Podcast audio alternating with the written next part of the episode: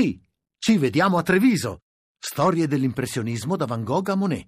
Una mostra che non puoi perdere. Scopri tutto su lineadombra.it. La radio ne parla. Buongiorno, mi chiamo Franco, chiamo da Piacenza. La mia proposta era questa.